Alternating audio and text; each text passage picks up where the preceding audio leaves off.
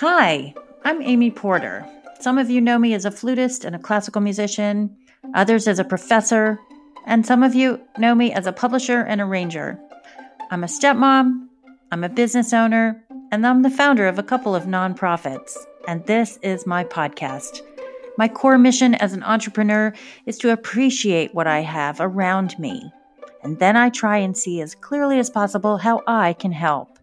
So let's talk, let's share information, let's laugh and sometimes cry over the things that we have to work through in life and in music, in business and family and relationships. Come on into my Porter Flute pod.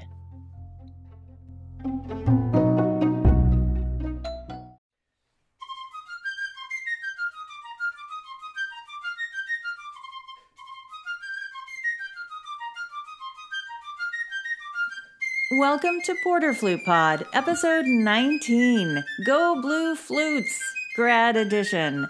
We're going to promote the University of Michigan Flute Studio and grad students. With us in the podcast are co producers Alan J. Tomasetti and Justine Sedke, a recent grad with her master's, also with us, Jordan Smith, getting a specialist degree in flute performance. That's a postmaster's. Allie Detmer is here. She finished her first year as a master's student.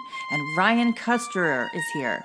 2020 graduate, member of the U.S. Army Reserve, and the person I dedicated this podcast to when I premiered it in April. He served for the National Guard for a couple of months during the beginning of Michigan's lockdown. I'm featuring this march he sent to me. It's called Lord Binning March. He's practicing it for an audition. Welcome to the podcast. I'm so glad you're here. It's so good to see you. It's good to see you too. Did you know that I dedicated the podcast to you? Did I text you that? Yes, you did. Thank you. My pleasure. Well, I really wanted you to be safe, and you were on my mind that very day. So, can you tell me what happens in the life of a U.S. Army Reserve person. It it it was part of how you came to Michigan, correct? Yes, it, it certainly is. So, with the United States Army Reserve or the National Guard, it is a part-time military occupation. So you only work one weekend a month and two weeks in the summer. Uh, towards the end of my sophomore year, I was kind of wondering, like, what is it that I want to do? after I graduate? You know, what are the different careers that I could potentially pursue? And so I was looking at uh, the reserves and thought, you know, I'd get my feet a little bit wet and see if this is something I could see myself having a career in.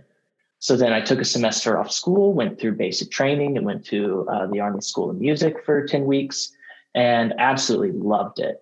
And if it wasn't for joining that, I wouldn't have been able to have the numerous hours available to me to practice because I only had to work one weekend a month in undergrad.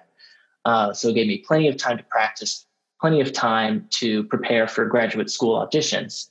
And so then, whenever I was going around for my graduate school auditions, um, I was looking at, you know, which units I could transfer into because if you transfer in, depending on which state your school is, each state has different levels of funding for the National Guard for schooling.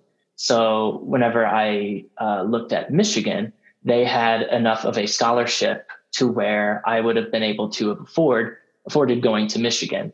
And so if it wasn't for me already being in the military, already being aware of what scholarships to look for, um, it I wouldn't have been able to come here. I'm always saying that I don't want grad students to go into debt uh, over their master's degree. Uh, go ahead and save up, work, you know, and if it's worth it, um, try for that scholarship again if you don't get it. You can also study with the teacher on the side if the master's degree isn't as important to you. Mm-hmm. Um, which leads me to the question that I've been asking a lot. Did you find it was important to receive a master's degree uh, to be where you are now? Oh my gosh, yeah. The the it, it was something that I actually debated myself after uh, I was looking at which schools and which uh, school I decided upon, which was Michigan. I was going back and forth of like, you know, like, do I want to take just lessons? Do I want to move up there and just take lessons with you, or uh, do I want to go through it and get the degree as well? And the more I thought about it, the more I realized that you, it, it's very difficult to be a musician, to have a music related career if you don't have the documentation to back it up. You can say I studied with so and so, but it, it's that piece of paper that kind of tells you that I, this is kind of like some physical proof that I put in hard work before and I can continue to put in hard work. So, in your master's program, uh, did you find that the job interfered with the degree at all? For the most part, I didn't really have too many complications with uh, being in the National Guard up in Michigan and pursuing my master's. There was just a few instances where uh, the National Guard, you know, sent me a message on like Wednesday and said, "Hey, we had to switch our drill weekend last minute. This doesn't usually happen. Uh, you have to show up this weekend." And it could be the weekend of, say, a performance, or there was a dress rehearsal that I would have to last minute leave and go do. The the wonderful thing is that uh, the professors were very understanding, and you were more than helpful because you actually subbed in for me on one of those dress rehearsals. And having professors and colleagues that are understanding that when it comes to being in the National Guard or the reserves, that there can be some last minute changes, and they certainly don't hold that against you. I certainly wasn't going to argue with the U.S. government. Your bo- and then you got a phone call. Mm-hmm. Phone call from Uncle Sam. Tell me about that phone call, and then you had to call me. Yes. So what happened was mid March or so, I got a phone call saying that, you know, the National Guard is in need of soldiers to aid in this coronavirus relief. Because at the time it, it, was at its peak at that, it was getting ready to be at its peak at that point. And so we didn't really have too much of an idea of what all was uh, needing to be done. All they knew is that they needed bodies to help out with the relief effort. So at first, uh, whenever I got the notification of like, hey, we need you, you have to come and help us out, I immediately let you know. I let all my professors know, and everybody was really understanding of the whole thing. And then there was some paperwork backup, and I actually delayed my start for almost two weeks. And so then I believe it was April 6th uh, was whenever I finally left to Grand Rapids to work in a food pantry at Feeding America in Grand Rapids. With Feeding America, the bulk of our work was working in the warehouse of the food pantry. So it was going back into the warehouse and pulling out bulk items to be sent out to other uh, food distribution sites. We package, you know, like frozen meats, we package cereal, we packaged applesauce, we put all kinds of stuff together. We did Pop Tarts, like an endless amount of Pop Tarts, um, just repackaging them, making sure that the food was safe, you know, like the seals weren't broken on any of them. Um, and another portion of what we did was we actually went out to some food distribution uh, sites. And so we would go out and spend a couple hours or a few hours, depending on how much food we had, and would put that food in people's cars. And whenever we would roll up, it was just this endless line. You know, we, at the end of the day, we uh, provided food to, I think, of like two to 250 homes, 250 families. And uh, it was, it, it was an incredibly humbling experience knowing that uh, being called away from school and from my last semester of uh, college to go and help these people in need. Tell me about what it was like to play Daphnis and Chloe. Oh man, I've always had uh, this kind of thought in my head or this dream of like, you know, one of the few pieces I want to have played before I graduate from college and I'm done with academia for a while is to play Daphnis and Chloe. And then uh, it just so happened that I got to play the the piccolo part in Daphnis and Chloe, which was just such an amazing experience. And uh, it also just so happened with coronavirus that it ended up being one of the the last piece that I played for uh, my masters. So it was kind of interesting how it it happened that way, uh, but it, it was definitely worth that experience.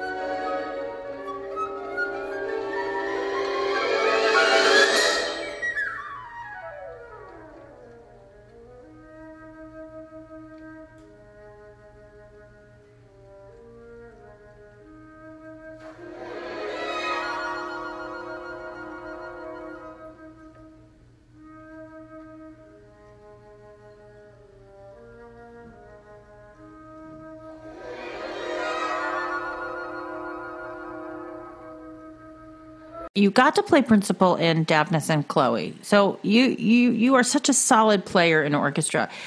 And at this point, uh, you had to audition for the solo, and you won. So, what did it feel like in you know in, at this point in the master's degree, your first year of a master's degree? You, you're playing Daphnis, and you know you won it, right? There's someone else who's playing a concerto at the same time. They could have won it. What did it feel like to win that audition and to play principal flute in the Ravel? I was just amazing. There's no other word to just just so incredible, so rewarding, fulfilling, and just the fact that I got to play next to these three amazing people and flute players, uh, and they were so supportive and proud of me was just it was incredible. And um, yeah, it was a doctoral student, a senior, and a second year master's. I just felt like I was fighting against losing odds. Like there was just no no way. But I sat down. I did the research. I played with recordings. I listened to a ton of recordings. I asked around what the maestro likes in the solo because everyone has. He was the one listening to the audition and would you know essentially picking who he wanted. Um, but I mean, just the best part was how supportive everyone else was in the section. And my flute broke that night, which was terrifying. Um, the G key was something fell out and it just was not was not working. And then you know within minutes they were all like, "Play my flute, play my flute, play my flute," and um, I, I just I'm so blessed to be a part of that, and I will cherish that night forever. So what happened? Our doctoral student Maria is a genius, amazing human. Um, one of the stage hands ran out to get glue, and she glued a piece of paper back where it was supposed to be, and it fixed it right in the nick of time. Just unbelievable. You know, it's been a very popular question. Do you need a master's as a performance major? So I want to ask you that question. Do you think people need a master's? Um, I you know, it's I think it depends on the person and I think you have to know if you need a master's and that's more the important question because I think a lot of undergrads are like, "Oh, I just I'm in my senior year, the next step is masters." And they don't get the most out of it because they're not in that mind space to, you know, work to achieve the master's level if that makes sense. Um it's not just the next thing. To, it should be because you want to achieve something from it, not just because you don't know what to do for the next two years. So I, for me, I thought it was necessary. As I knew I still need to work on X, Y, Z in my playing, um, and you know these two years at the University of Michigan are exactly what I need for that. Allie, tell me what X, Y, Z is uh, for you. Um. Well, I confidence in my playing was number one. I just I I felt like I needed more just facility and kind of everything. Um, I'd made a lot of progress my last couple years in um, in my undergrad on just sound production, and my vibrato was I thought a mess, but it, just working on that, and then uh, I also I doubled with music ed in my undergrad, so I was juggling a lot, and I just needed the time to focus on the one thing and see that through for two years before kind of diving out into the real world, quote unquote. This year, uh, in your holding pattern, flute related, like totally um, geeked out, fluty goal. What's that? I don't know if this counts, but just recently. working on style and just my knowledge of composers and time periods and how does the flute tie into each piece or like each orchestral excerpt. It's not just i sound pretty right now but like what what was the flute doing then and how how does it fit in? What's the right kind of sound? What's the color that were that was used back then? Um, just yeah that is that geeky enough for knowledge is power allie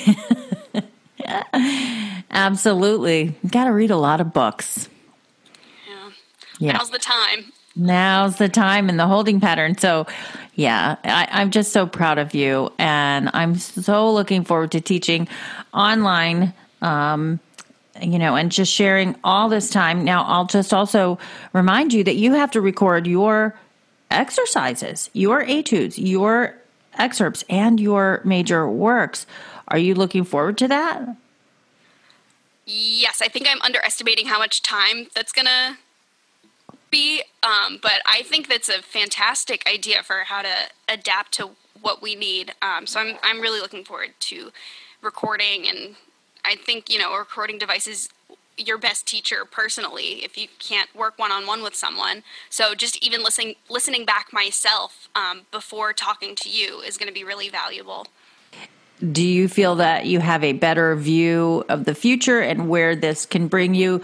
You know, you're slightly older, and now with a master's moving forward, um, auditions aren't readily prevalent. Their um, degree programs are up in the air.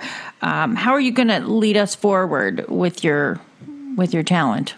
I'm kind of in a wait and see stage right now, but not not like actively waiting. You know, doing things in the waiting, um, but also setting myself up for other opportunities that come until the waiting period is over. So t- taking teaching jobs now um, you know, I don't like to be a no person. You, if an opportunity comes and you have the time and you have the ability, say yes, take it now. You don't know where that track's going to lead you. Um, and you know, we we look at our lives through like a little keyhole, and you just see the one, you know, what you think. But there's so much on the horizon uh, that you don't know. So, yeah, not not pigeonholing yourself, I think is going to be really vital to a lot of people right now in these uncertain times. Very well put.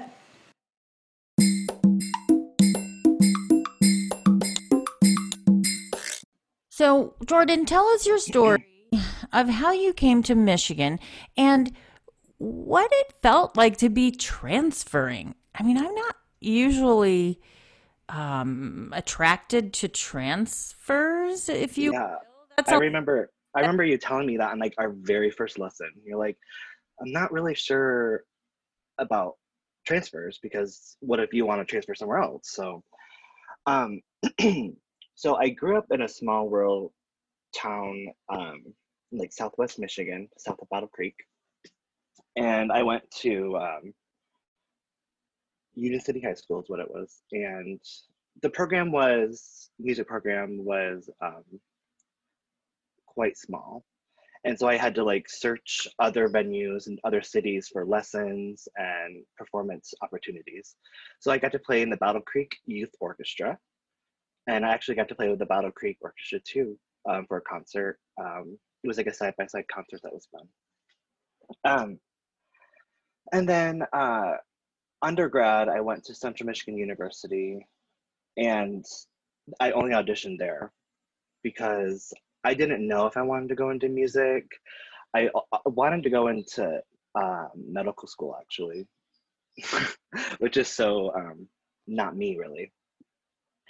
And um, so I only auditioned at Central Michigan University because I really wanted to be in marching band. I thought their marching band was like so cool. I had I did not have any marching band experience like that ever, and so that's what uh, drew me there and my whole time at Central was I ve- I very much needed it because it was competitive, but not super competitive, and I at the time when I first started, flute was sort of a hobby.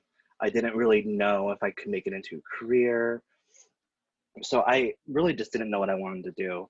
time at Central was great. I learned a lot my teacher there really pushed me. She really believed in me.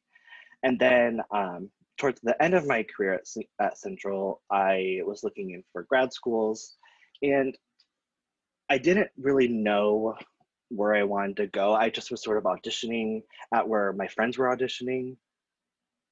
And I, I just wasn't, I didn't do enough research. I didn't educate myself enough um, on grad school and how much um, it's really reliant on the person you want to study with because I feel like that relationship in the master's program is very, um, very, very important.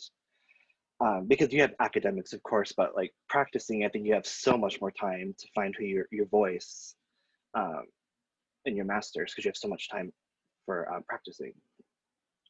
Um, so I ended up at uh, New Mexico. The teacher was really great, Valerie Potter. She's a really good teacher. Definitely what I needed next, the next level. As time went on, I just was like noticing the program was not challenging me as a musician and as a student like I wanted. And so my first year, I sort of was like, I don't know what to do. I don't know what I'm doing. And I had um, my friend who was in New Mexico and is currently here, and my roommate. He was auditioning at Michigan for his master's. And I was like, well, I've always admired Amy Porter and I've always looked up to her, but I just never thought I was good enough to get in. um, but for some reason, there was something in me that was like, you need to apply, you need to do this, you need to reach out to her. And so I did it. and um, I asked, I actually asked my parents if I, for my Christmas present, if I could get a lesson. And that was my Christmas present. the best one I ever had. And I remember actually meeting you my very the very first day uh, on that lesson day, and it was I was so stressed out, and I remember you playing parts of you for me, and I remember just like smiling and trying to hide it because I was like, whoa, this is she's right in front of me. This is crazy. This is so inspiring. this is what I want to sound like. I want to do exactly what she does. And yeah, so um, I got to meet you, and then I think, oh, then I got a live audition. I went to your recital at the live audition, and we got to talk more. And so, yeah. what did that feel like for to trust me?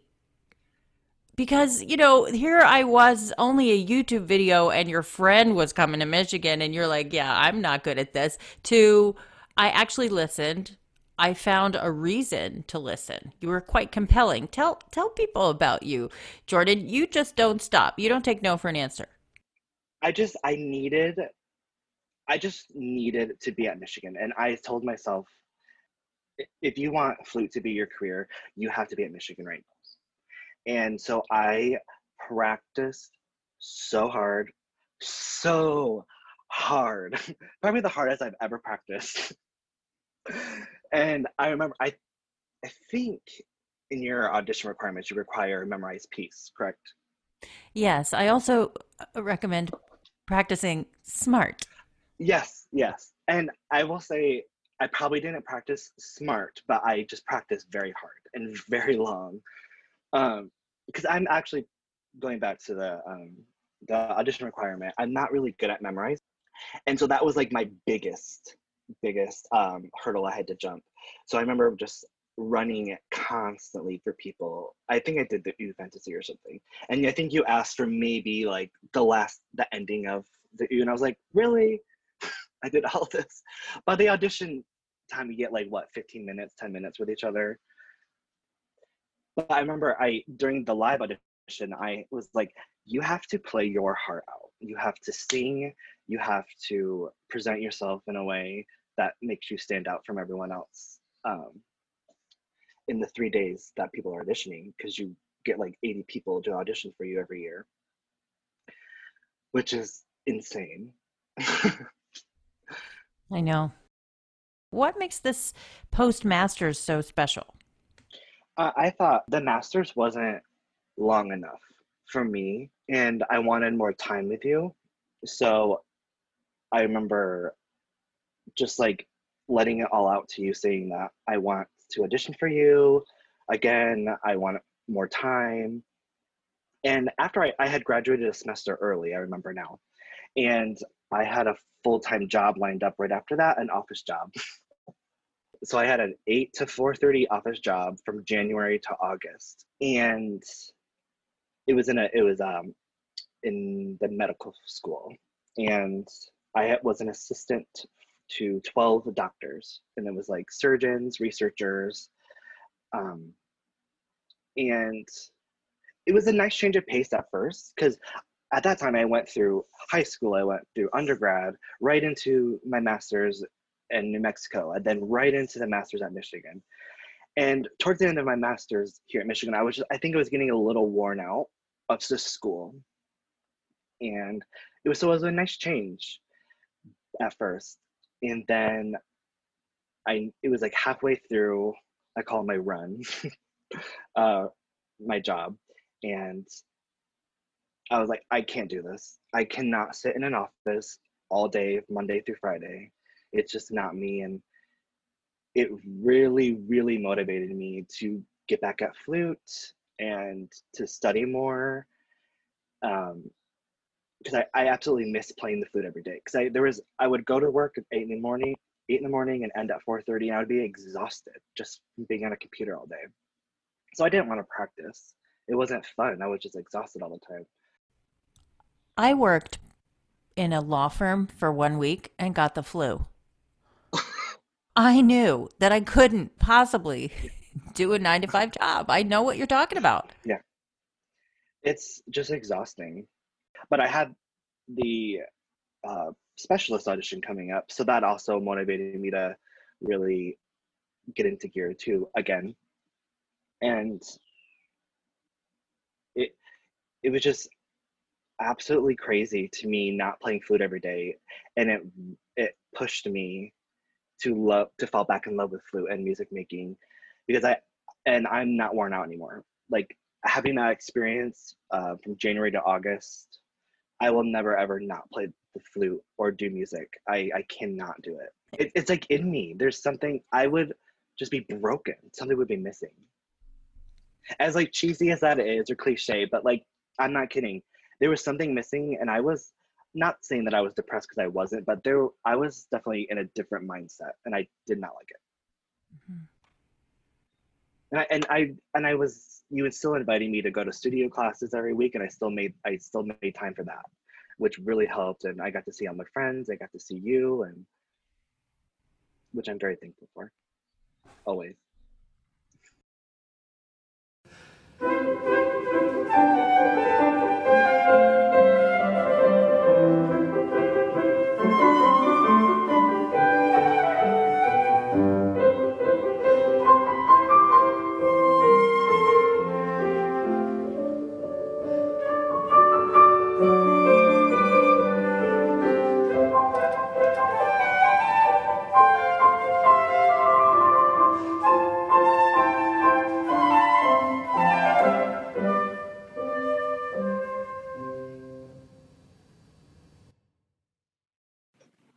So, what is so much fun about inheriting the John Wummer Library from your perspective of the student who gets to go into a box with gloves on, pulling out the oldest piece of music you've ever oldest.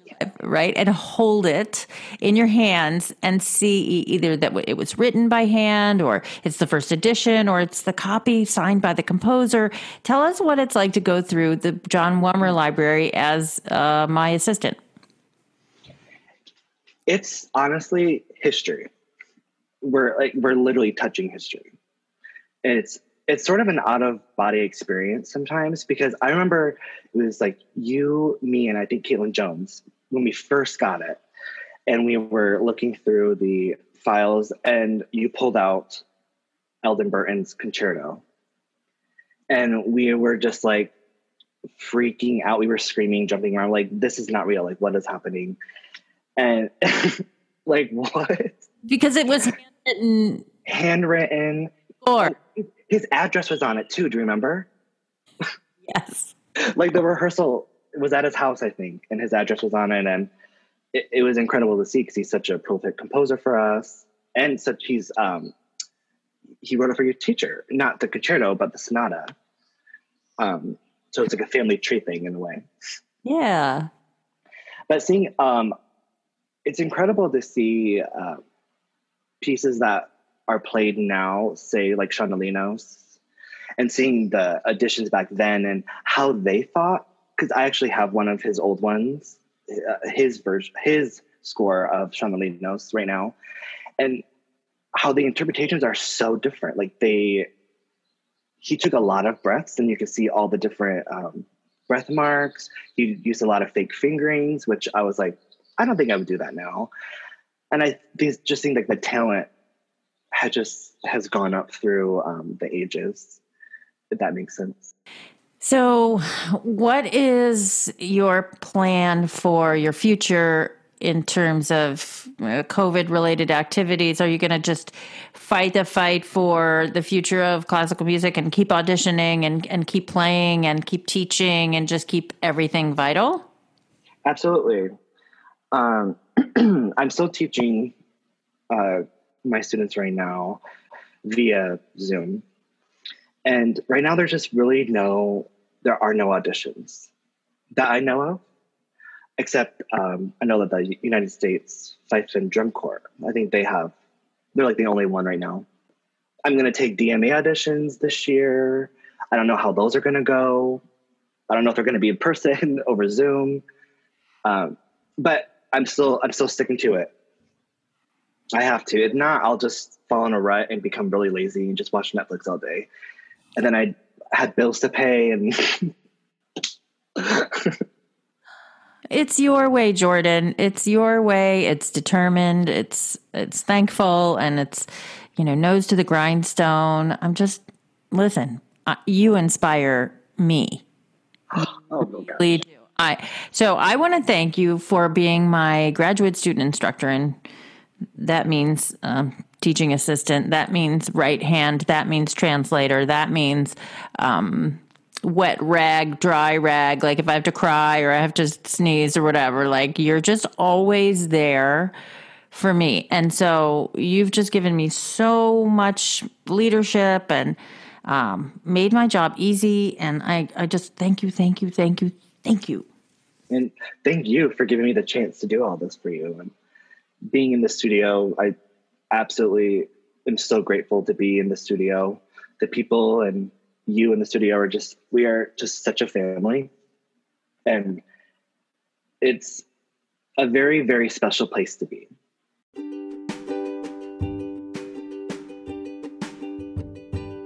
It's such a joy to be a mentor to these wonderful young adults. I encourage all of you, if you're in an undergraduate experience and you see the future of the flute, by all means, consider a master's degree. Consider saving up for it. Consider scholarships and foundations and asking relatives, just try and get to the school in any way possible. I want to thank Ryan and Allie and Jordan for being at the University of Michigan, for being in my life and my students' lives. They are an inspiration to all of us. Join us next time for our podcast called Friendcast. You're going to meet my friends, Erin and Anne from Rodan and Fields and Stella and Dot. They found me, and I went to work. You can find more about me at amyporter.com or porterflute.com. On Facebook, I'm Amy Porter Flutist. And on Twitter, Instagram, and YouTube, I'm Porter Flute. Thanks for being here. I'm so grateful for you.